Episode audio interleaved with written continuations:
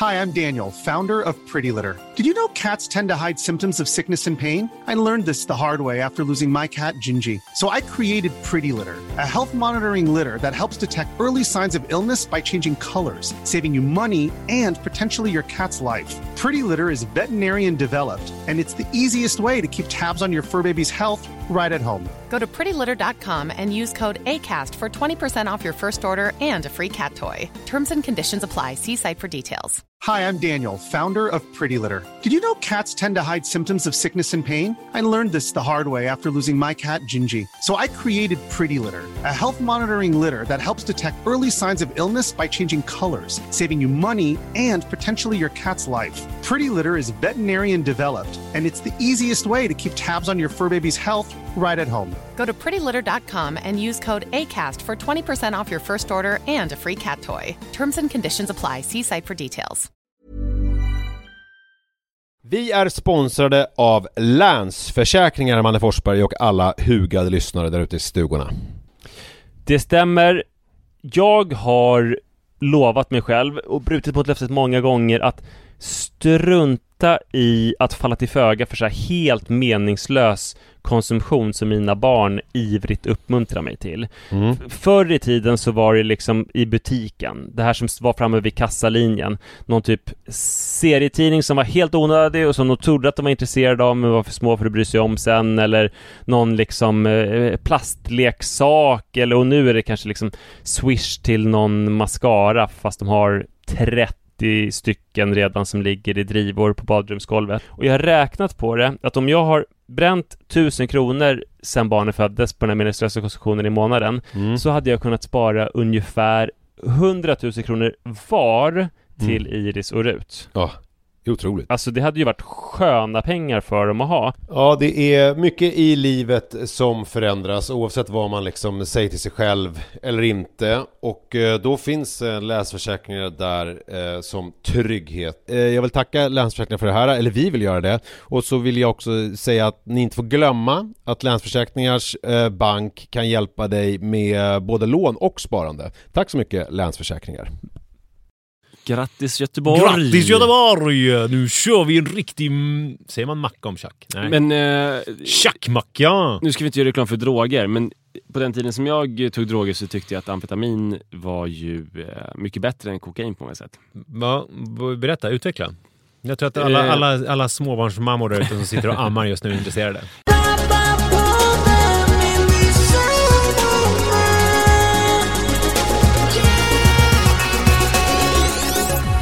Nu är energin på topp, för nu är det Pappapodden. Avsnittet heter denna gång 251. Och det här Det se heter nu. ju verkligen inte. Nej. 249 heter det. 200, Vad fick du? Du klippte ju för oss. Var fick du 51 ifrån? Du är galen. 249 Mm. och det är så roligt att vara här igen. Slemhostan är kvar, febern är borta. Eh, det, ska vi skriva i vår almanacka och sånt där som du brukar hålla på med? Nej. Ska vi skriva torsdagen? Nej, nej, nej, nej. Det är löjligt. Ja, det är löjligt. Eh, det känns eh, bra idag tycker jag. Mm. Det, det, det som hände som, alltså det händer ju alltid så spännande saker eh, när jag går upp på morgonen. När du har börjat med att missbruka kokain igen. I, exakt. Ja. Det som hände i morse var att eh, det, när jag precis var det mest kritiska... Jag sa det för att du är så speedad. Ja, ja. Fast det kanske mer amfetamin. Eh, båda. Mm. Eh, bå, båda, absolut. Vet du, apropå amfetamin, att i Göteborg, när de gjorde en sån undersökning med du vet, eh, avloppsvattnet för att se Mm. droger och sånt, då var eh, Göteborg var Europas tredje eh, största amfetamin huvudstad, eller vad man ska säga. Så Jaha. att det var så mycket amfetamin, vilket förklarar att göteborgare snackar så mycket och tjötar och de är så goa gubbar för att de är höga på tjack, hela bunten. Grattis Göteborg! Grattis Göteborg! Nu kör vi en riktig... mm, Säger man macka om tjack? Nej. Men eh, Tjackmacka! nu ska vi inte göra reklam för droger, men på den tiden som jag tog droger så tyckte jag att amfetamin var ju eh, mycket bättre än kokain på många sätt. Va, berätta, utveckla. Jag tror att alla, Eh. alla, alla småbarnsmammor där ute som sitter och ammar just nu är intresserade. Ja, men dels så är det ju avsevärt billigare. Mm. Sen är det en mer sympo- sy- sympatisk drog i det att man, eh, man känner sig inte så här som någon superstjärna utan mer, eh, man blir väldigt nyfiken på alla människor. och vill öppna sig och vill att de ska öppna sig. En social drog helt enkelt. Ja, det tycker jag. Men kokain är mer eh, American Psycho psykopat-drog. Ja, så uppfattar jag det. Okej, dagens tips! Dagens drogtips! Ska vi gå vidare? Ja, eh, det ska vi göra. Jo, men precis när jag kritiskt ögonblick, packa träningsväska, spraya håret med hårspray, eh, borsta sig, borsta tänderna och sådär. Eh, Sprayar du håret med hårspray? Ja, jag har börjat med det. Jaha. Vad, vilken typ? Alltså sån här liksom riktig fix... Ja, precis. Okej. Det ty tycker jag är bäst. Vad, gör- varför då liksom? För att det ska, att det ligga, ska på ligga plats. på plats. Men har du ingen, du har ingen produkt i först? Nej. Okej, så du sprayar, så det liksom fixar, det fixerar och stylar i ett? Ja, jag vet inte hur man gör när man fixar hår. Alltså, Ofta för brukar det vara med hårspray. mig av någon. Ofta brukar det vara, när, när jag har använt hårspray, är ju att man gör någon, man har någon typ av vax eller någonting, som man torr grej som man fixar själva frisyren. Och sen så har man i sprayen för att liksom fixera den Okej, mer. det, det här kan vara helt ointressant, men eller så är det inte det. För det handlar ju om lite som när vi pratade om hur man torkar sig i rumpan. Ja visst. Det Det, någon- var ju alla väldigt intresserade av. Det var de och eh, det finns väldigt många olika tekniker. Lyssnarstorm. Och, och det, det är någonting som man kanske inte pratar om eller utbyter erfarenheter av och som kanske inte någon riktigt har lärt. Nej. Eh, sådär. Eh, och och så är det ju lite med hårfix också. Jag har inte lärt mig av någon hur man gör, så jag kanske är helt fel. Men oftast har jag lite ostyrigt hår och då antingen så duschar jag och då blir det ju bra för då plattas det ner. Eller om jag inte duschar, då blöter jag håret i alla fall. Burrar upp det med en handduk så att det är lätt fuktat och sen så kan jag styra det åt rätt håll. Och sen måste det då eh, torka innan jag kan spraya.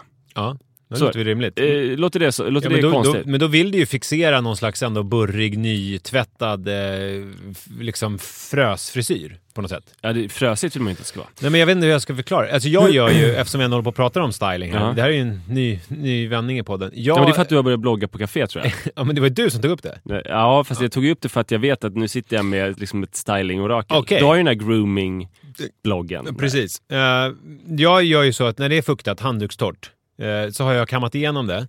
Eh, jag har ju långt hår som du vet. Sen så har jag en produkt som heter Texture Maker, som jag, vilket eftersom jag inte alls är sponsrad så kommer jag inte ihåg vad varumärket heter. Annars skulle du kanske komma Annars skulle jag kanske komma ihåg det. Eh, och sen så sprayar jag det med eh, två, två spray tsch, på högra och vänstra sidan. Jag lyfter upp håret och sen så ända bak. Sen så böjer jag fram, så rufsar jag till det lite och sen så faller jag bak. Då får det liksom en, en struktur. Ja. Det blir liksom lite, det blir inte bara så här rakt och Herregud, vilken, nytvättat. eh, vilken mästare du är. Det, har Det är ju det. Alltså, Men det har jag lärt mig av min frisör. Har du börjat raka ditt kön sen du började blogga Nej. på café? Nej, jag har inte gjort det. Jag tänker att jag ska vara den enda Du är den enda som har håriga. bloggat på café som har ett orakat kön. Tror du... Och då, det kanske finns någon som har på, på café som har det som en del av en trend. Typ så, nu kommer de orakade könen.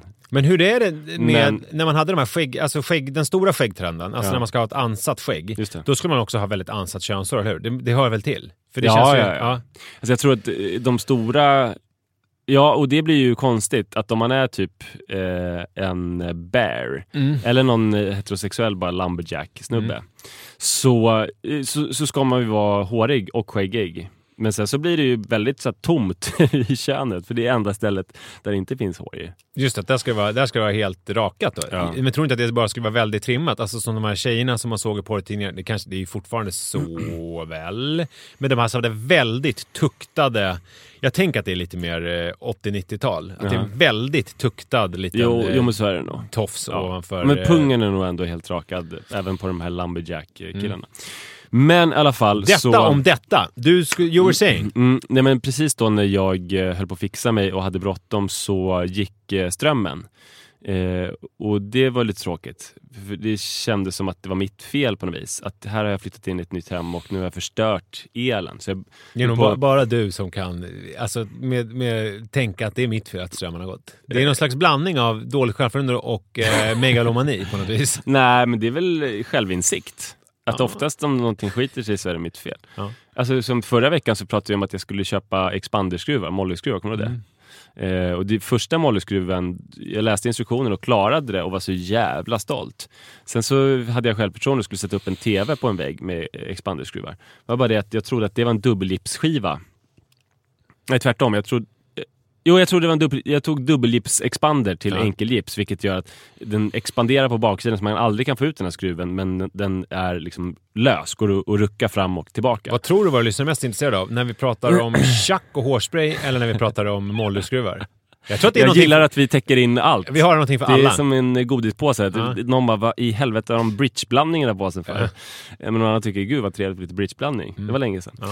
Ja. Ehm, elen gick, jag tänkte att det var mitt fel. Ehm, men sen så kom jag ut till eh, gatan och såg att det var väldigt mycket folk på busshållplatsen. Jag hade tänkt gå till tunnelbanan. Frågade dem och de berättade att det var i- strömlöst i hela jävla Mälarhöjden och eh, Hägersten. Och då du tänkte direkt, vad, gud vad har jag gjort? Nej, då, då drog jag ju en lättnadens suck och så fick jag då åka buss in till stan istället för tunnelbana. Men det var den här fantastiska grejen eh, när alla med om samma sak. Alla berättar så här, jag var där, jag höll på att spraya håret och då hände det. Jag höll på att eh, frisera mitt kön. Typ. Alltså att folk blir väldigt Alla höll på öppna. med någon typ av styling. Eh, Jag höll på att sätta upp en TV med en molly men, eh, exakt, och eh, skruvdragaren bara stängde av sig. Mm. För den var Någon inte batteridriven. Nej, exakt. Nej, det var ju, jag tog slagborren Mm. och jag har bits till den. Alltså. Eh, så det är ju jävligt, jävligt fint när man kommer samman sådär. Det som också var fint var att min buss skulle gå ända från Mälarhöjden till Fridhemsplan. Eh, jag gick ju på så tidigt så då fanns det ju gott om plats. Jag kunde sitta. Sen var det ju att folk liksom stod på varandra och att till slut kunde den här bussen inte släppa på Det är ju ett katastrofdatum 9 november. Ja, för vet du vad som hände förra året? Jag vet exakt vad som hände förra året. Det snöade mycket, Ja, det hade snöat mycket och Ja. Donald Trump hade blivit vald. Och det var inte, det slutade inte där. Alltså det var ju någon slags, himlen öppnade sig. Eh, Donald Trump hade vunnit valet. Jag hade varit uppe hela natten för jag hade druckit sån här jävla eh, vätska som skulle tömma min tarm. Eh, för jag, eh, du vet, vad heter det? När man gör lavemang. För att jag skulle ju gå och göra en koloskopi. Så att jag trotsade det där snökaoset, sömn, eh, alltså helt liksom i någon slags insomnia-stämning. Och Donald Trump hade vunnit valet och jag skulle lägga mig på en brits och Det var så få mycket en snö. slang uppkörd i eh, tarmen. Och dessutom med svensk datumformatering så är det ju 9-11. Exakt! Mm. Alltså det, ja, det här... Så var mycket där. Eh, men jag kan ju då, så det blev en väldigt mysig morgon med alla de här strömavbrottsmänniskorna som eh, pratade om eh, olika intima saker med varandra. Eh, helt fantastiskt. Eh, Men vilka, vad fick du reda på mer för intima detaljer? Var det någon som så här, ja min eh, eldrivna dildo.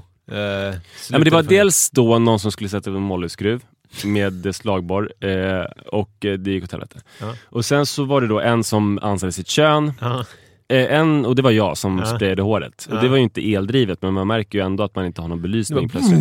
Exakt. Och sen så var det en som skulle eh, mäta upp eh, tjack på en eh, digital våg. Alltså en ganska avancerad som inte var batteridriven. Så att den bara dog.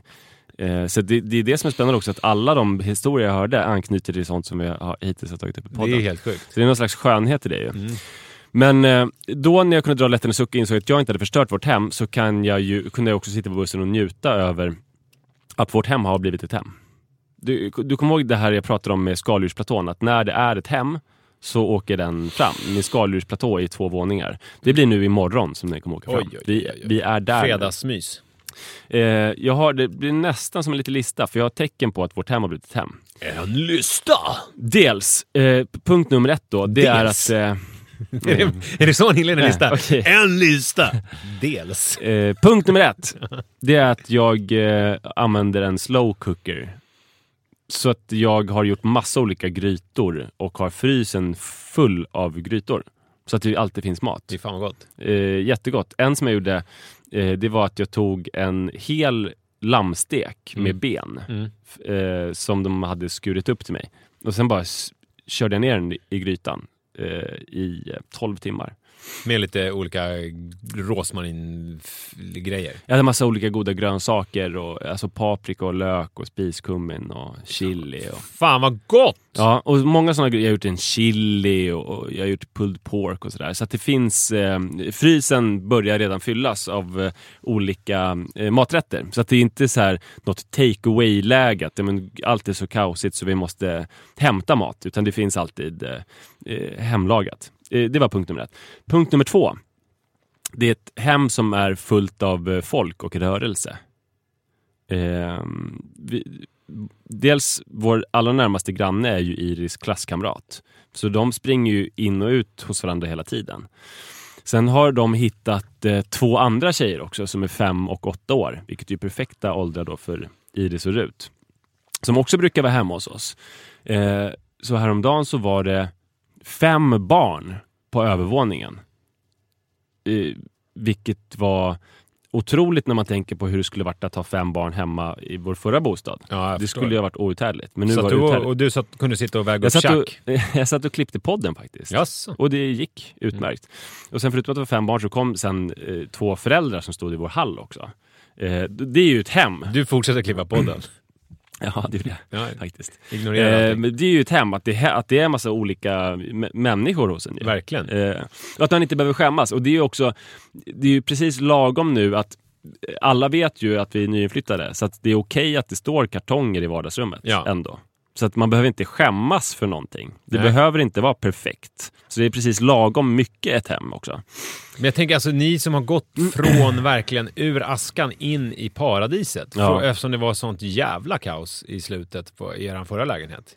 Det måste ju vara, det- jag kan inte riktigt föreställa mig vilken dröm du måste leva i. Ja, det är exakt så Kan det du, känns. kan du njuta av det eller får du liksom ångest för någonting annat då? Att du liksom, Det, som man- det finns alltid ångestgrejer såklart. Men, men just bostadsgrejen njuter jag ohejdat av. det finns ju en jobbig grej med dig just nu, det är att man inte kan smsa dig. Nej, Eller man kan smsa dig, men det bemöts med tystnad. min telefon har kukat ur så att alla konton som jag är inloggad på, den orkar, min telefon orkar inte vara inloggad på de kontona så att den loggas ut hela tiden. Bland annat då iMessage kan jag inte ens, jag kan inte logga in på iMessage fast jag prövar de klassiska knep för att starta om telefonen sådär. Så att eh, om folk skickar sms till mig så märker jag inte det. Så du har trott att jag ignorerar Men som ignorerat vanligt så är det någonting som är så jävla konstigt för att i, vi ska inte bli långrandiga här, men jag vill ändå ta upp det här inför er. För att i vanliga fall när folk inte är inloggade på iMessage, då Ja. skickar den det som ett vanligt sms eller vad det nu heter. Alltså när det blir så här grönt istället för blått i iPhone. Ja, så funkar det inte för mig. Nej, Nej, jag får ingenting bara. Nej, för det blir det bara som att de är levererade. Och så skriver man något kul eller någonting som man vill ha svar på och så bara är det, bemöts det med liksom radiotystnad. Igår var det jobbigt för jag hade gjort jättegod middag och eh, tänt ljus och svärmor var också på plats. Eh, och vänt- vi väntade bara på att Sara skulle komma. Så frågade jag henne först så här, eh, hej maten är, är färdig, när kommer du? Inget svar. Så skrev jag ett frågetecken bara, lite passiv aggressivt. Och sen så blev jag liksom mer och mer uppjagad. Så här, Snälla kan du berätta när du kommer? Maten är färdig och vi väntar på dig. Och det visade sig sen att hon har ju svarat på de här smsen och tyckte jag var helt sjuk i huvudet. Hon hade bara sagt så här, jag kommer prick 18 och 15 typ. Eh, Och sen så här, som jag skrev tidigare så kommer jag 18 och 15. Sen så här, nu inte, är, men att ni nu inte har jag ringde gått av tunnelbanan. och-. Varför ringde ni inte varandra? Att, hon, att inte heller hon ringde. Att hon Nej. tror, förutsätter att så här, ja, han är nog inte läskunnig. Jag provar att skicka igen. Men det brukar inte gå att ringa Sara. Nej. Antingen har telefonen avstängd så här, eller på stör dig eller så är hon upptagen i telefon. Jo, men hon kunde ha ringt dig när hon märker Ja, men hon kanske var upptagen i telefon. Så kan det vara. Men i alla fall, det var ju en parentes. För nu kommer vi till, det är nummer tre på listan tror jag. va? Eh, jag vet inte, jag ändrar det i klippningen sen om det inte är det. Ja, Så säg nu, nummer tre. Eh, nummer tre. Ja, eller nummer fyra. Vi får se. Ja, det är att vi har fått en säng. När vi flyttade in så hade vi ingen säng. Eh, och vi har då köpt en säng. Och vår förra säng var 160 cm bred, den här är 180 cm bred. Och då, innan levde vi som boskap då, eh, när vi sov fyra i den här, som vi gör ibland. Eh, nu är det som en vanlig familj. Ja, men så här, om man är en familj som har två barn, som ibland sover i säng, då har man en 180-säng. Det har vi nu. Det, då känns det ju verkligen som ett hem. Dels att vi, i första hand att vi har en säng som vi inte hade när vi flyttade in. Men dels då att den har bra dimensioner. Hörde du det Li? Alltså om man, har, om man, har, om man är fyra i sängen, då, ska man ha en 180-säng. Det ska man! Har ni en 160-säng? Nej, ja, det har vi verkligen. För jag trodde att vi var de enda i hela världen som hade haft en 160-säng. Ja, det är mycket du tror alltså. Ja. Eh, dock ska jag säga då till dig och Li som tröst att när vi har sovit fyra i den här sängen så har ju liksom Iris fortfarande tryckt ut mig i hörnet. Ja. Och det blir ju ännu mer liksom irriterad. Men Iris, vad håller du på med? Det finns ju plats här. Så då får jag bära henne till någon Så att din natt, eh, nattman är fortfarande aktiv? Ja, men barnet trivs. Alltså de, det är ganska få nätter som de har kommit in båda två faktiskt. Det är mycket att gå när man ska gå ner och så. Nej, alla sover med Alla sover uppe. Det är väldigt nära. Eh, sista punkten, som faktiskt är den viktigaste. Det är, Nu är det punkt fyra nummer fyra. Eller fem. Mm. Det är att eh, jag har, eh, kan man säga, inlett en ny satsning. Ja, men den är, den, jag känner till det här. För det, eller jag misstänker vad det är eftersom Mm. jag har följt dig i... Ja, du, du skickar sms, eh, men jag får ju inget svar på mina. Nej. Eh, vad, tror, vad tror du att det handlar om då? Min satsning? Eh, jag tror att jag ska spela den här låten, introt på den här låten, eh, nu.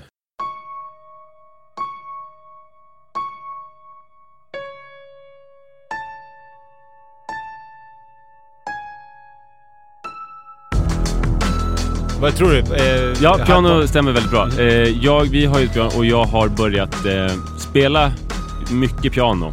Eh, jag har ju spelat av lust att eh, det blir väldigt svårt när man ska jobba hemma och sen så sitter man vid pianot och spelar en och en halv timme. Men eh, det är ändå värt det för att det är någonting som jag satsar på och då, då får det, får ju ta tid. Sen så, och jag har ju spelat mera... Det, Så pass sjuk! Varför är det sjukt Nej, men jag att spela piano? Nej, men det för är- du tycker allting jag gör är Ja, sjukt. nej men det blir ju... All, du lyckas ju göra allting till någonting galet. Varför? Ja, men för att det liksom är... Men- bara, jag ska jobba, men jag sitter och spelar i en annan timme, men det är lugnt för jag ska satsa på det här nu. Ja, Vad men du satsa på? om man ska bli bra på piano så måste man öva. Det är timmar. Det handlar om timmar. 10 000 timmar. Men hur ska du hinna med... Du har Iron Man, du hade Iron Man i helgen. Nu Mm. vet vi hur det har gått. Alltså, men det kan vi inte, vet vi inte nu Nej, nu, just nu vet vi inte det, men vi kan utgå från att det gick åt helvete. Men du kan ju inte...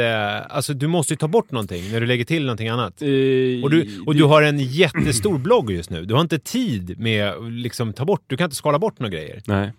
Eh, skitsamma. Eh, I alla fall så när jag började spela piano, då var det med att jag satt och sjöng eh, och kompade. Sen så skrev jag på Facebook och frågade om tips. Hur gör man för att lära sig spela piano? För jag vill ju lära mig på riktigt, inte bara liksom sitta och, och kompa och spela ackord. Ja, kanske inte just Fyrlis. Eh, utan mitt ultimata mål är Goldberg-variationerna Kan du den i så här? Bach. Ja, det finns massa olika, men du kan lägga upp någon Goldberg-variation. Ja, någon av kommer. Goldberg-variationerna. Är det någon speciell du gillar utav dem? Glenn Golds eh, inspelning är den bästa.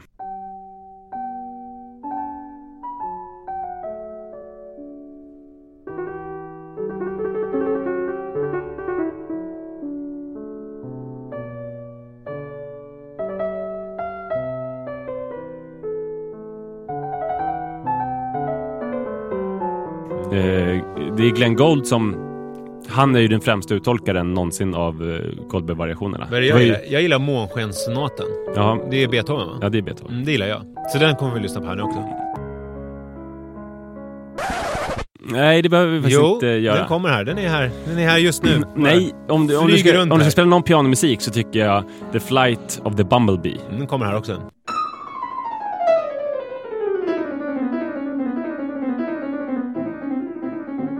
Vem har gjort den? Eh, Flight of the Bumblebee, jag vet inte exakt men... eh, Exakt, men du vet ungefär. eh, Jag vet inte hur den går. Jag tänker på i Bergakungens sal, så att det är helt fel ute.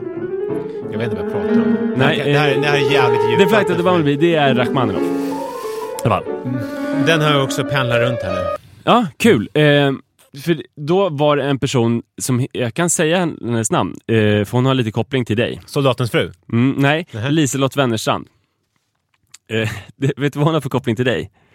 Att när du och jag var på Miss Inga-föreställningen och vi skulle bli roastade och Martin Miss Inga Johansson frågade från scenen, finns Manne Forsberg här? Just det. Och jag inte svarade. Just det. Den som skvallrade till Miss Inga då, så att jag blev utsatt för en striptease på scen sen, det var nämnda Liselott Wennerstrand. Hon berättade i alla fall på Facebook om hur man lär sig piano. Hon började för tre år sedan och har övat och har blivit helt sinnessjukt bra genom att spela efter, eh, börja med YouTube tutorials. Så att från att ha så här, ja men det är kul att kompa och sjunga, så har jag blivit nu att nu ska jag lära mig piano på riktigt. Och i morse hade jag ju inte tid, men jag såg till att spela 25 minuter. För att på de bra dagarna när man har tid eller liksom tar sig tid och är sugen på att spela, då kan man ju spela två, tre, fyra timmar. Men de här dagarna när man inte har tid eller när det går dåligt och man bara fan, jag spelar så uselt. Då ska man spela minst 20 minuter. Det är vad man behöver göra. Så jag har redan, nu har jag övat i 25 minuter. Och på, det händer ganska mycket på 25 minuter när man ska lära sig ett nytt stycke. Men hörru du, din maniska människa. Vad har du försakat då? Förutom jobb? Alltså, vad är det- Ja, träning, tänker jag. Har du lagt ner träningen eller? Vad är det du inte har gjort Nej. den senaste tiden? Eh, jag har gjort, jag har försökt lite jobb bara. Det är jobb. Det är jobbet som Ja. har blivit lidande. Ja. Du har inte försakat eh, träningen, barnen. Ja, men träningen är ju speciell nu eftersom jag håller på med den här strongman. Då ska jag inte träna så mycket. Då jag får inte träna mer än varannan dag. Och nu tränar jag bara på liksom själva strongman-delen. Så från nästa vecka kommer jag ju träna mer. Och då kommer jag spela kvälls, eh, jag kommer träna kvällstid och då kan jag ännu inte spela för då stör man säkert grannarna. Och, eller barnen som sover. Så att eh, så jag tänk, det, jag försöker väl, kanske att läsa DN försöker jag. Så du spelar piano istället för DN? Ja. DN på morgonen? Och jag tar kaffekoppen på pianot. Eh, du vet. Så, och det känns ju viktigare att lära sig en ny färdighet. För jag hade tänkt, jag trodde inte alls att jag skulle säga att jag var sjuk ute. Utan, för att när jag började träna så mycket så sa folk så här, men tänk om du hade gjort någonting viktigt, om du hade lärt dig en färdighet, om du hade börjat prata ryska eller lärt dig spela piano. Och nu gör jag ju exakt detta.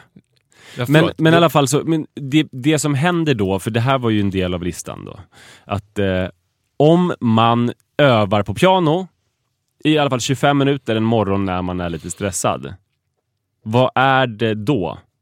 En sjuk människa? Det är ett hem. Okej. Då är det ett hem. Ja, ja, det är ett hem. Ja. Det kommer pianotoner Mm. för att det är de facto ett hem. För, Och det är också så här, om man sätter sig och spelar piano 25 minuter på morgonen, då säger man att vi är inflyttade. För att annars har man ju plockat upp någon kartong eller någonting. Eller hur? ja, fast inte det signalerar då Inte i att, ditt fall då, eftersom du gör det här eh, på bekostnad av andra grejer. Ja, för det är ju kanske en grej. Jag hade kunnat packa upp eller organisera i innerförrådet. Ja. så. Men eh, det känns värt det. Så det man Och säger är ju mer att jag har flyttat in och jag är galen. mitt ultimata mål är då att jag ska jag ska kunna spela de klassiska stycken som jag älskar och jag ska kunna spela dem på ett vackert och känsligt sätt. Det man säger till grannarna är att här flyttar in en riktig dåre. Men du, du känner inte alls att du skulle börja spela ett instrument? Alltså off mic eller off, Ja. eh, on mic? Ja, det får du bestämma. Nej, nej men jag har inte, den, jag har inte det behovet. Jag, är, jag tycker om tennis. Ja. Det är min hobby. För det är det enda du har lagt till i ditt vuxenliv. Ja, jag tror det. Och hur lång, tid, hur lång var den beslutsprocessen då? Jättelång. Alltså Mm. jag pratade ju om tennis redan eh, 2005. Så fyra år tog det från att jag började prata om det till att jag eh, gjorde slagsaken. Men det är spännande för du tycker att du är en lite bättre människa än jag. Det tycker jag Eh, verkligen för att inte. du, Det tycker För att du är stabil och inte manisk. Nej, jag tycker inte Men det. jag tycker att jag är en lite bättre människa än du för att jag eh, för att jag strävar efter att eh, vad heter det, förpuppas. Att jag vill eh, krypa ut eller komma ut i nya skrudar. Ja, nej, jag tycker, att du, jag, jag tycker inte att du är en... eh, Jag tycker inte att jag är en bättre människa än du är. Tycker Jag, jag tycker de senaste åren har jag kommit till självinsikt om mycket saker med mig själv. Att jag verkligen inte är så mycket bättre än någon annan. När slutade du tycka att du är bättre än jag då? Kan man sätta något datum där? Jag tror att det var en, jag tror att det var en gradvis process. Jag tror att när podden började, då eh, tyckte jag att jag var bättre än du. Och jag tror att jag tyckte det ganska länge. Och jag tror att jag och Li kan fortfarande hemma eh, fnittra åt lite saker som du sysslar med. Men samtidigt så är det så här, eh, du är väldigt framgångsrik. Så att, och det, går inte, det går inte att säga emot. Och du är väldigt älskansvärd. Det går inte heller att säga emot. Så det är ju, och man älskar ju dig för de här grejerna. Man blir nyfiken på vad ni fnittrar åt. Fast det kanske man inte Ja men det är ju de här manierna. Ja. Alltså det här kommer vi fnittra åt, att du har börjat spela piano. Det kommer ju, det kommer ju upp till mycket garv innan vi somnar på eh, kvällen. Du tror det? Ja, ja, ja. Ja. Gud, ja. Eh, ja, jag vet inte om vi spelade in det där. Jag vet inte om Nej, det, jag har klippt bort det eller inte. inte. Men vi får se.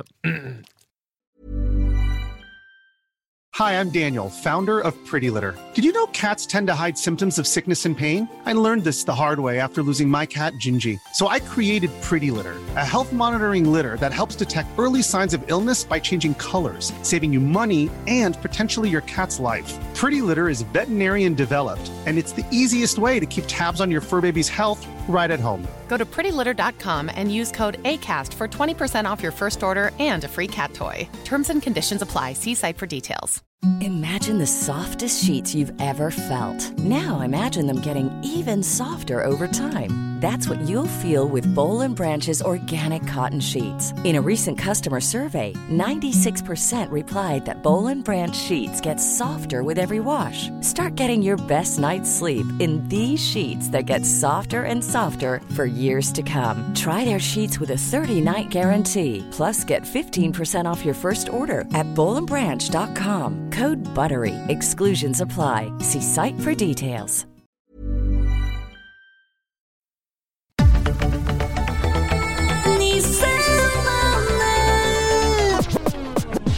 Jag har blivit pappa. Kul! Ja, det är skitroligt. Det tog några år eh, innan jag blev det. Ja, du, du började i en konstig ända för du startade pappapodd och Mm. eh, Blogg och pappablogg. skaffade barn först faktiskt. Ja, just det. Nej men det var alltså... i samband med flytten så har jag upplevt att, eh, ja, alla har väl varit lite oroliga, men man har blivit lite orolig eh, med skolan och lite sådana saker som man kan bli liksom när det är en förändring i livet. Och då har ju jag och Li fått diskutera igenom lite så här, eh, hur kan vi göra saker annorlunda? Och vi har kommit fram till att vi har backat lite grann.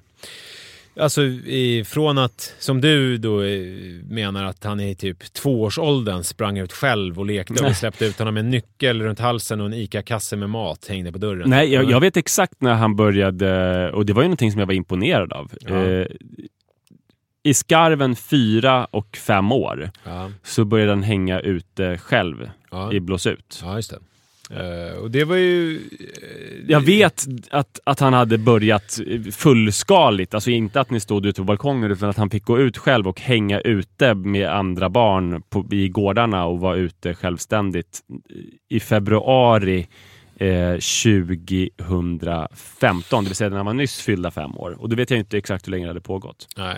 Uh, I mean, I mean, det här är ju det är sant. Det är sant. Och jag tycker fortfarande att det, men han ville det. Och sen det var ju det en del av en rörelse att sen så pratade du mycket om så att att ditt pappaideal blev lite så här den gamla sortens pappa då. Inte den som kanske låser in sig i arbetsrummet men som är så här du är ett barn och nu eh, ska du gå ut och leka. Ja. För du behöver röra på dig. Gå ut nu. Och jag är vuxen och jag stannar inne. Exakt.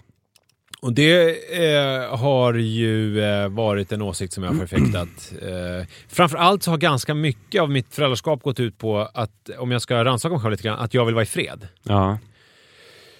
Eh, Olof Lagergrens fast du inte haft något arbetsrum. Det är först nu du har Ja, haft nu har jag ett Ja, arbetsrum. M- Men just att det är så här att, att eh, och också i förlängningen att mina barn ska bli självständiga och klara sig själva. Eh, De ska inte behöva eh, mig som hunsar efter dem. Nej. Men i och med att eh, det här har varit nu, att man har varit lite orolig och det har varit lite sådär med liksom, nya kompisar och allting har varit liksom, när vi har flyttat. Så har jag, har jag steppat upp mitt eh, pappa-game. Eh, eller steppat upp, jag har blivit en pappa helt enkelt. Så att jag har eh, istället för, till exempel så eh, följer jag ju honom till skolan. Eh, och jag har gjort det och tänkt att så här, det här gör jag alltså för att just nu så måste jag det, men eh, på sikt så är min tanke att han ska göra det här själv. Mm. Alltså den inställningen har jag haft, vilket har gjort att jag har gjort det lite halvhjärtat så att säga. Eh, för att det här är bara en tillfällig grej. Jag har istället tänkt om nu och tänker att det här är en mysig stund mellan mig och min son som vi har tillsammans 10 minuter på morgonen när vi går till skolan. Alltså, och det finns inget slut på det här. Det är inte så här, nu gör jag det här i två veckor till, sen får det fan i mig vara nog, så får du klara det själv. Typ så. Alltså, så, så tänker jag inte, utan jag tänker jag, jag tänker att det är mysigt och så försöker jag prata om saker som är mysiga och så försöker jag ha mysigt, hålla honom i handen och gulla. Samma sak på helgerna. Hur lyckas det då? Att, eh, har du mysigt jag, jag, jag, jag, kommer, jag kommer till Mm. eh, det. Och sen, samma sak på helgen. Tidigare har det varit så här, nu är det helg, det är lördag förmiddag, nu ska jag sitta och läsa tidningen för att det är helg. Och det är så man gör på, på morgonen, på förmiddagen. Man sitter och tar det lugnt och läser tidningen. Eller man kan också kanske sitta och spela piano om man är lagd åt det hållet. Det kan man göra om man är en galen dåre. eh, men nu har jag istället tänkt om att när de här impulserna kommer hos bägge barnen egentligen, eh, men Jojo är ju liten fortfarande så att han går in i någon sån här, han behöver aktiveras, liksom, han klarar inte, man kan inte släppa ut honom själv. Men så har jag istället tänkt om att vid eh, ja, men pass halv tio kanske, att nu måste vi göra någonting. Eh, så då bara går jag ut med båda barnen. Alltså, Berätta då tydligare Som hur en det hade varit innan. Då person. hade du sagt nu får du gå ut och sen Ja. hade din... Nej, jag hade blivit förbannad för att det inte är lugn och ro. Kan ni vara tysta? Det är lördag, lugn och ro. Skärp er. Du får gå ut om du ska röra dig. Det här ska vara lugn och ro. Typ så har Mm. varit. Eh, och nu Ville istället... Li också ha lugn och ro? Eller vad gjorde hon när du körde din lugn och ro? Jag tror att- Regim? Alltså jag har ingen aning. Jag har så fullt upp med mig själv. Jag vet inte vad hon håller på med. Okej. jag, hon har väl figurerat. Hon har väl kanske tagit barnen och så har det blivit lugn och ro. Ja, Jag vet inte vad hon har gjort. Det, det, någonting hon någonting. Men nu har jag istället då eh, gått ut med dem eh, till parken. Eh, och sen så har vi varit, antingen är vi alla fyra eller så är det jag, Manne och Jojo. Då får man ju anpassa lite grann efter. Manne tycker väl inte att det är jättekul kanske när Jojo är med och det, det bara är en vuxen. För då kan man ju, Jojo är ju inte riktigt, han klarar sig inte riktigt själv. Nej. Men så oftast är vi två vuxna då och då är det ju, kan ju en ägna sig åt Manne. Eh, eller så har man är med sig någon kompis från gården. Det funkar också. Men att det liksom är, man är med och man bryr sig. Det, det, jag förstår att det låter sjukt. Att man engagerar sig i sitt barn. Att man liksom eh, frågar lite grann vad, vad är du intresserad av? Vad vill du göra? Och man lyssnar. Och så får man som svar att säga, jag vill gärna gå och spela fotboll. Så går man till en eh, konstgräsplan och så står man och spelar fotboll i typ en timme, och en halv. Eh, man, jag lägger inlägg och han tränar på liksom avslut och sådär. Eh, och så, märk, vet du vad jag märker när jag har gjort de här grejerna? Alltså det är helt sjukt. Det här är helt sant. Vet du vad jag märker? Jag märker att jag har kommit närmare honom. Ja, Visst är det konstigt? Bisarrt. Alltså typ på kvällarna när jag lägger honom så är det som att vi det är som att vi har en, eh, alltså som att vi har en koppling till varandra. Som att vi liksom, som att det finns ett band mellan oss. Det är helt sanslöst. Och jag har tidigare tänkt så här, fan jag känner inte honom, varför känner jag inte honom? Varför känner jag inte det här barnet? Vad är det liksom för fel? Vad är det, vad, vad, han är så mystisk. Men nu är plötsligt det som att jag, gud jag vet vad han önskar sig första present och jag förstår varför. Och jag vet vad han tänker och jag vet hur han känner inför skolan. Det är som att jag liksom, eh, det är som att jag har öppnat en dörr mellan, i vår relation. Eh, det är ju, det är ju tror att det finns ett samband mellan att jag umgås mer med honom och engagerar mig mer i honom och bryr mig mer om honom. Tror att det finns ett samband mellan det och att jag helt plötsligt känner att jag har en koppling, att vi hör samman på ett sätt. Ja, det känns ju som att man enkelt kan leda det bevis. För det tänker jag också att det är en slutsats som jag har dragit faktiskt också själv. Att jag tror att det finns ett samband mellan. För vi har inte, jag har inte gjort någonting annat annorlunda hemma med honom. Utan det måste vara det. Det är det enda annorlunda jag har gjort den senaste tiden. Det vill säga brytt mig om honom, varit med honom och eh, engagerat med honom. Det är det enda jag har gjort annorlunda eh, mot tidigare. Och nu har jag alltså fått en djupare relation till honom. Så det du har kommit fram till är att eh, det är bättre att engagera sig i sitt barn, vara med sitt barn och vilja vara med sitt barn än att försöka att vara så lite som möjligt med sitt barn. Ja, det har jag kommit fram till. Eh, Och, och att precis på samma sätt som i en kärleksrelation eh, som jag har med min hustru och som jag till viss del har med dig också, även om det inte är en kärleksrelation, men det är en vänskapsrelation. Alltså, det finns inga relationer som sköter sig själva. Det finns inga, inga relationer som är så här, fan, eh, det där bara pågår. Det är bara, det är bara, det är liksom, det är självklart. Vi har en självklar relation. Man måste jobba med alla relationer. Så även med eh, eh, relationer till sina barn. Eh, Och man kanske inte ens behöver se det som ett jobb. Utan, Jo, jag måste ju det eftersom jag är lite anal. Nej, men för att, att, det, det, man kan ju tänka sig att om, om Sara och jag aldrig träffas och jag försöker bli av med henne och eh, inte har någon koll på hennes liv och varken så här, berättar särskilt mycket eller lyssnar särskilt mycket, då, då kommer vi ju inte ha någon särskilt nära relation. Men om jag är med henne så kommer vi ha en närmare relation. Så, och det är ju inte det är ju inte något jobb som jag måste lägga in där, som det kanske är då så här, nu gör vi ett sexschema eller vi masserar varandra 19.30 på torsdagar, utan bara så att, att vara med varandra.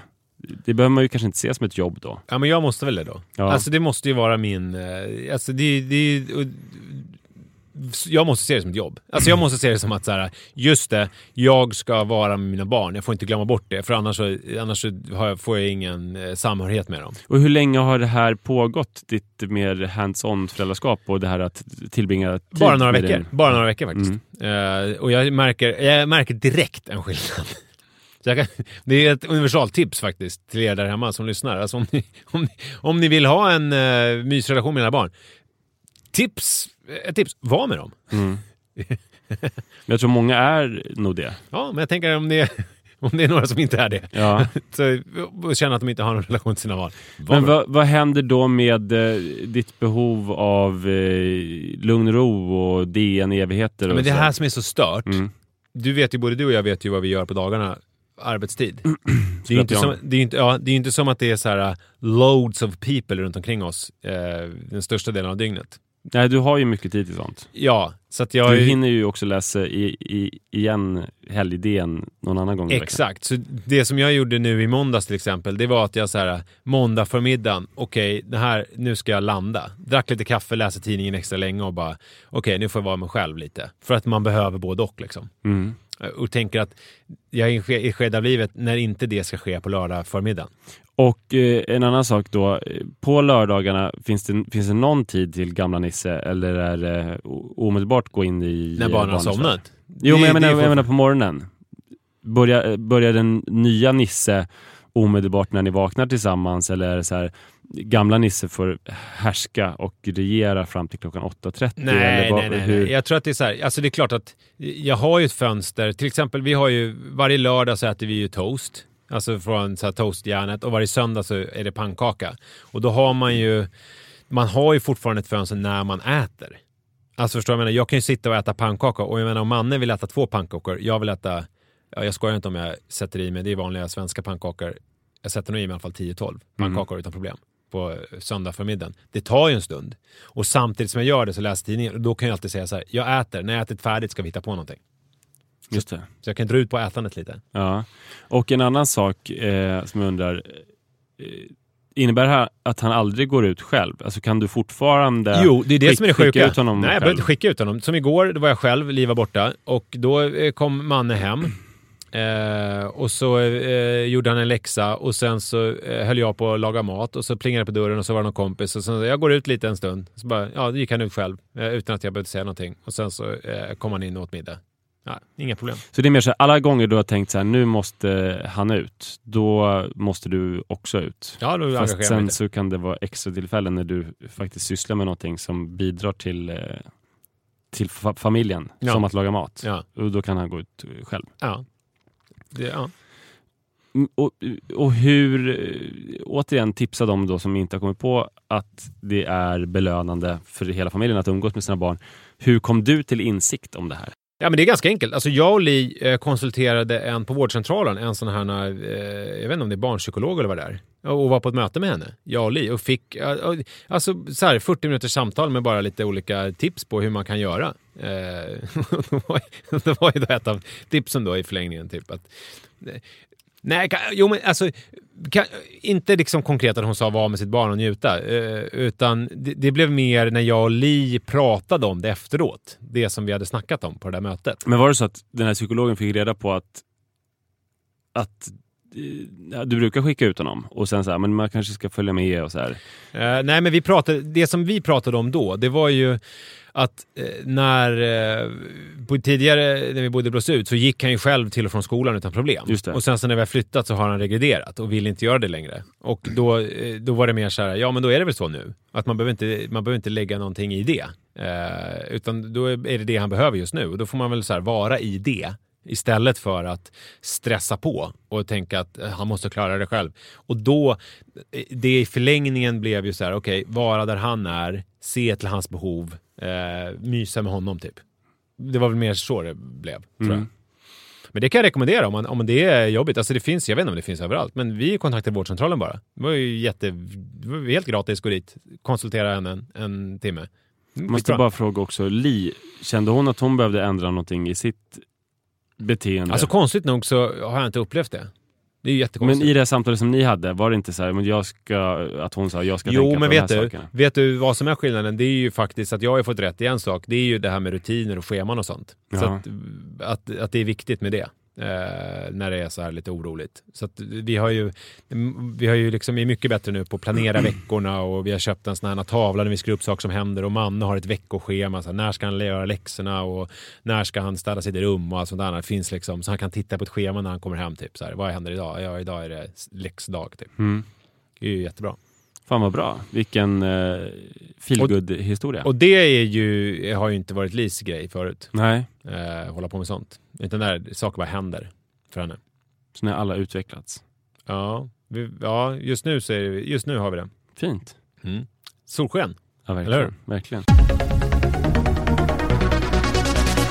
Nu är det väldigt spännande hörni, för att nu ska mannen berätta en grej och han vet på förhand inte alls hur det kommer sluta. det känns spännande. Fast det är väl exakt så det alltid brukar vara när jag ska säga någonting. Jag har ju, ja, okej. Jag Brukar har ju du alltid, veta Ja, hur, men- hur, jag har alltid ska säga? tänkt att jag har en avslut, men sen så brukar man kanske hamna någon annanstans. Okej. Ja. Nej, jag, jag, vet, jag vet inte. Det var ju Erik Klarén, producenten Ja, från just Munk, som lärde oss eh, back in the days att det är viktigt när man har historia att man vet hur man ska avsluta dem. Jag är inte så bra på eh, instruktioner Nej, faktiskt. men du är bra på mycket annat. Eh, t- t- Tack. Kunilingus till exempel. Jaha, det- tror du det? Mm, ja. Har jag en sån aura? Det Bra länge på Kunilingus aura.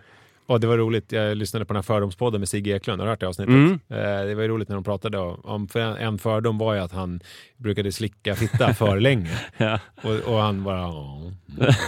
Det blev väldigt... Det blev kul. Ni kan lyssna på det om ni vill, eh, om ni vill höra något Det roligt. kan du verkligen göra. Fick du göra reklam för din kafékollega Emil Persson också?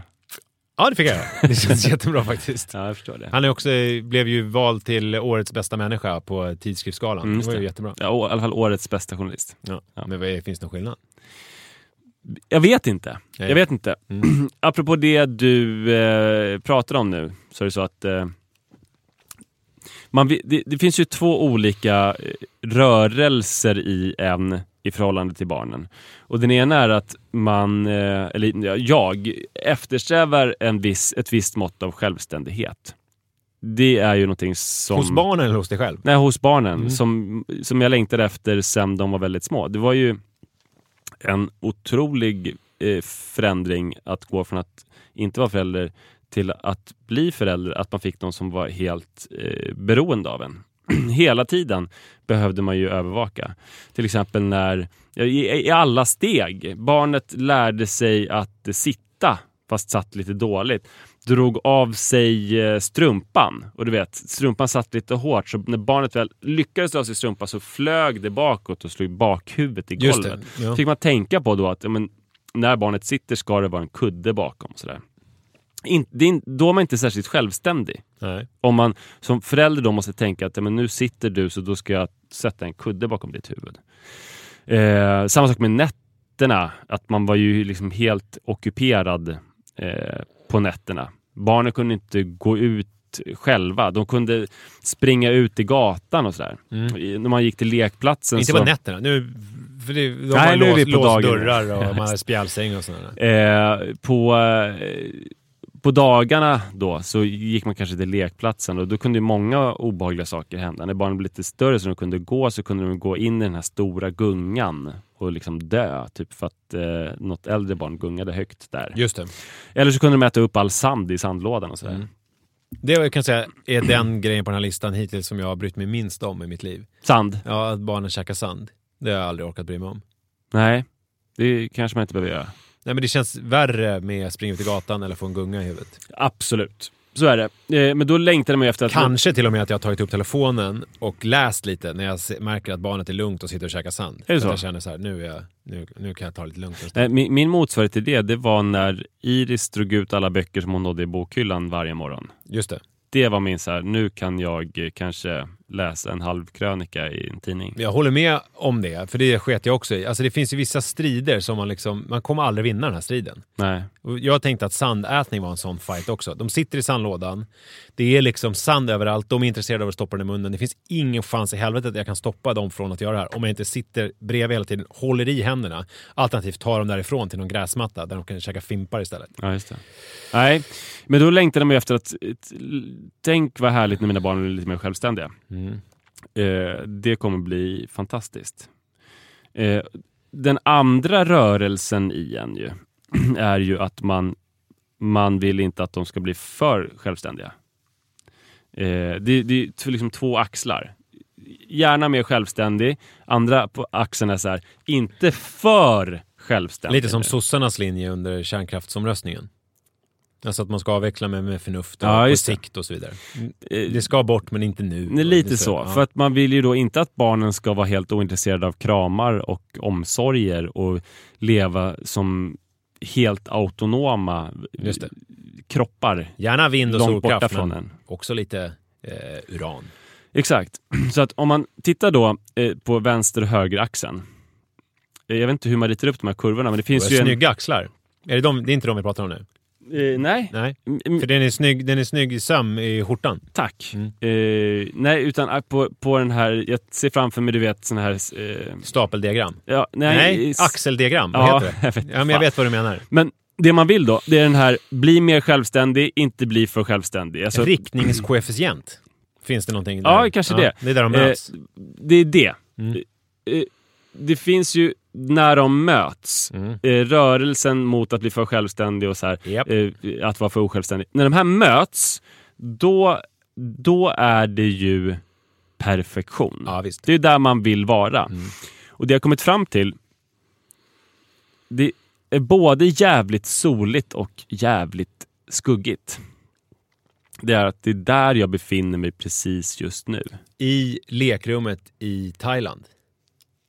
Hur då menar du? Ja, men där brukar jag alltid prata om att det är så här ko- luftkonditionerat, det är, barnen kan leka, du kan sitta och ta det lugnt. När alltid när du är i Thailand så pratar de om det jävla lekrummet. Ja, fast det, då, det var ju en helt annan sak. För det var ju då när de var så pass osjälvständiga att saker var Ja, men farliga. det här är så att, metaphorically speaking. ja, okej. Ja, du menar liksom en perfekt plats? Ja. Ja, fast nu pratar jag om en plats som är eh, perfekt fast olycksbådande. Så det är något helt annat. För att jag har märkt det att jag befinner mig där nu. Att det, jag är, alltså föräldraskapet kommer aldrig bli så bra som det är just nu. Tecken på det är ju då till exempel Efter att första linan kokain. så kommer föräldraskapet bli bättre. Nej, men det, alltså, när, när man är, det är perfekt men man är på gränsen till att allt ska gå åt helvete. Du får bestäm, bestämma dig här. Jag bara hittar- Lekrum i Thailand eller... Ja, men jag försöker bara hitta metaforer som funkar. Lyckas så jävla dåligt. Du, ingen Tranströmer eller? Eh, ja, ibland. Verkligen inte just nu. Nej, okej. Bra pianospelare för övrigt. Mm.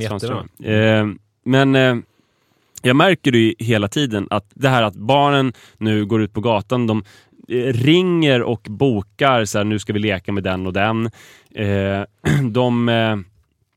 När vi var på hotell senast, på Steam Hotel, så var det otroligt att vi satt och hade en mysig middag tillsammans.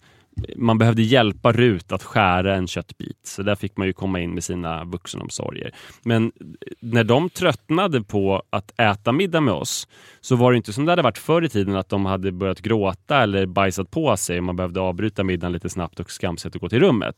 Utan då kunde ju de gå ut och upptäcka det här hotellet tillsammans. Gå till något spelrum, hitta någon annan, något annat barn i, i samma ålder. Eh, gå in på toaletten och upptäcka att det var frottéhanddukar som de kunde kasta gris med. Typ. Alltså du vet.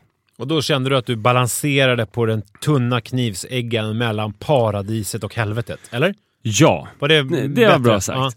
För att då inser man att... Ja, och sen då när vi skulle gå och lägga oss så var det ju inte som barn som har gått hela vägen då blivit stora. Att de eh, ligger och smsar med sina pojk och flickvänner och eh, tycker att det är pinsamt att de måste åka till ett hotell med sina föräldrar.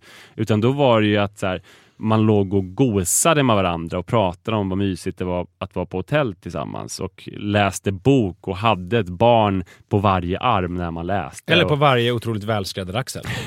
Just det. Jag vet inte om jag hade på mig just den här skjortan då. Men, eh, och man hade någon liten gullig människa som ville bli kliad på ryggen och sådär. Så att man hade fått äta en middag i flera timmar, men man fick också eh, vara behövd och man fick det här goset. Och man såg sig inte bara som någon så här jobbig pappa som man inte ville vara med. Det pikade på något vis. ja, det pikade och det pikade hela tiden. Alltså, det, Men peak, det är att man är på toppen. Men sen så finns det ju också att man, där kan man ju inte stanna. Man kan Nej. inte stanna på Mount Everest topp. Jag gillar det här li- liknelsen nu. För att på, där är det ju jättekallt och blåsigt och dåligt med syre och sådär. Och man kan bli sjuk. Så man måste ju ner när man är där uppe på toppen. Framför allt så är, även om man tar bort syret och kylan ur aspekten så är det så att man går upp på Mount Everest, sen ska man fortsätta ner på andra sidan och då kommer man ju, man kommer upp på toppen sen så kommer man gå neråt. Ja, men det är det jag menar. För man kan Mm. inte stanna där. Det är omöjligt. Och det är samma sak här. Du kan inte, stanna, du kan inte, du kan inte frysa tiden just nu när dina barn är i den här Nej, och jag, tycker perfektåldern. nej precis. Och jag kom på en, en möjlig lösning på det här problemet. Det skulle ju vara någonting som jag tänkt på ofta att jag skulle vilja. Det är att ha ett till barn. Ja, För då kommer jag ju få uppleva den här gyllene skärningspunkten eh, igen. ja. Problemet då, det är att om jag, om jag har den strategin att, att jag skaffar ett till barn för att komma till den här skärningspunkten igen, då kommer jag ju försaka det som jag har nu. Den här perfektionen, att man Just kan det. sitta och äta middag och sen få goset. För då kommer det vara någon som skriker på golvet som man måste gå omkring med lite nervöst i en vagn och Mm. man kommer skamset behöva lämna middagen. Så då kommer jag gå miste om den här perfekta perioden som barnen har nu. Eh, och så, så kommer jag få det med ett barn längre fram. Så det kommer ju, summan kommer ju ändå vara konstant eftersom jag kommer missa barnens eh, perfekta skede som jag befinner mig i just nu. Så det, det, det finns ingen lösning på det här problemet att, att det är övergående. Utan jag tror att Det enda jag kan göra är väl någon slags mindfulness-övning. Du vet, glaset halvtomt och halvfullt. Att jag får bara njuta så ända in i helvete av det här. Och också ins att, att det slutar med den här hetsen som har varit, att man längtar efter att barnens nacke skulle bli stadig, att de skulle sluta äta sand, att de skulle lära sig att gå och sådär. Att den här längtan efter nästa steg måste upphöra. För det är ju hemskt om det är så att man befinner sig i föräldraskapets finaste ögonblick utan att ens upptäcka det. Att man tänker så här, fan vad kul det ska bli när barnen blir 12. Alltså, fast de vill inte vara med mig. Och sen så är allting slut och man blir helt deprimerad. Så det kanske ändå är bra att identifiera det här. Eh, nu är det som bäst och att eh, suga musten ur det. Eller så skiter du i det och sitter och spelar piano. Ja, när de inte är hemma. Nu ska ju, ja, jag vet inte fan. Eh, hur, hur, skulle du göra? Du har ju lite annorlunda Svar sammansättning eftersom du har ju ett litet barn och ett stort barn. Vad, nu är vad... båda mina barn i det här tillsammans. Eh, det är perfekta. Uh, nej, men det finns Eller två... finns det något sätt som jag missat att uppleva det här eh, flera gånger? Nej, jag tror att du, jag tror att du gör helt rätt. Uh, underbart kort. Och så får du njuta av det. Så får du tänka att okej, okay, det här är på väg bort och så får du vara i den grejen som är då. Och, och då, kanske jag, då kanske jag kan gå in helt i pianot. Men det, det som är skönt för dig är att när barnen blir stora, då har ju du alltid piano, pianot att falla tillbaka på. Ja, och faktiskt tyngdlyftningen får vi inte glömma. Ja, det jag kommer också. inte sluta med den nu. Framförallt pianot. Hörrni, tack snälla för att ni lyssnade på oss. Eh, lite tips då. Eh, om ni har ett hem, mm. eh, se till att eh, det finns folk som kommer dit, eh, laga grytor, spela piano. Eh, om, om ni har ett barn, mm. umgås med det barnet. Då. Ja, det Se det inte bara som ett problem som ni vill bli av med. Nej. Om ni befinner er i det bästa föräldraskapet har att erbjuda just precis nu. Mm Inse det och njut. Exakt. Det är dagens visdomsord. Vad var det vi sa om knark i början?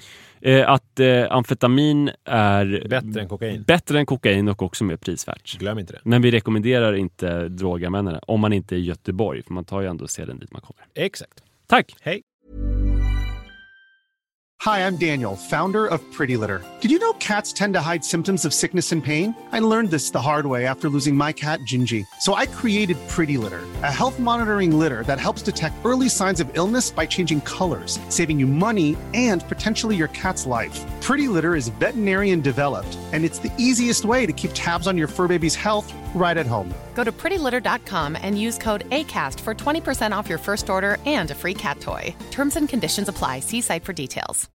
Imagine the softest sheets you've ever felt. Now imagine them getting even softer over time. That's what you'll feel with Bowl and Branch's organic cotton sheets. In a recent customer survey, 96% replied that Bowl and Branch sheets get softer with every wash. Start getting your best night's sleep in these sheets that get softer and softer for years to come. Try their sheets with a 30-night guarantee. Plus, get 15% off your first order at bowlandbranch.com. Code BUTTERY. Exclusions apply. See site for details.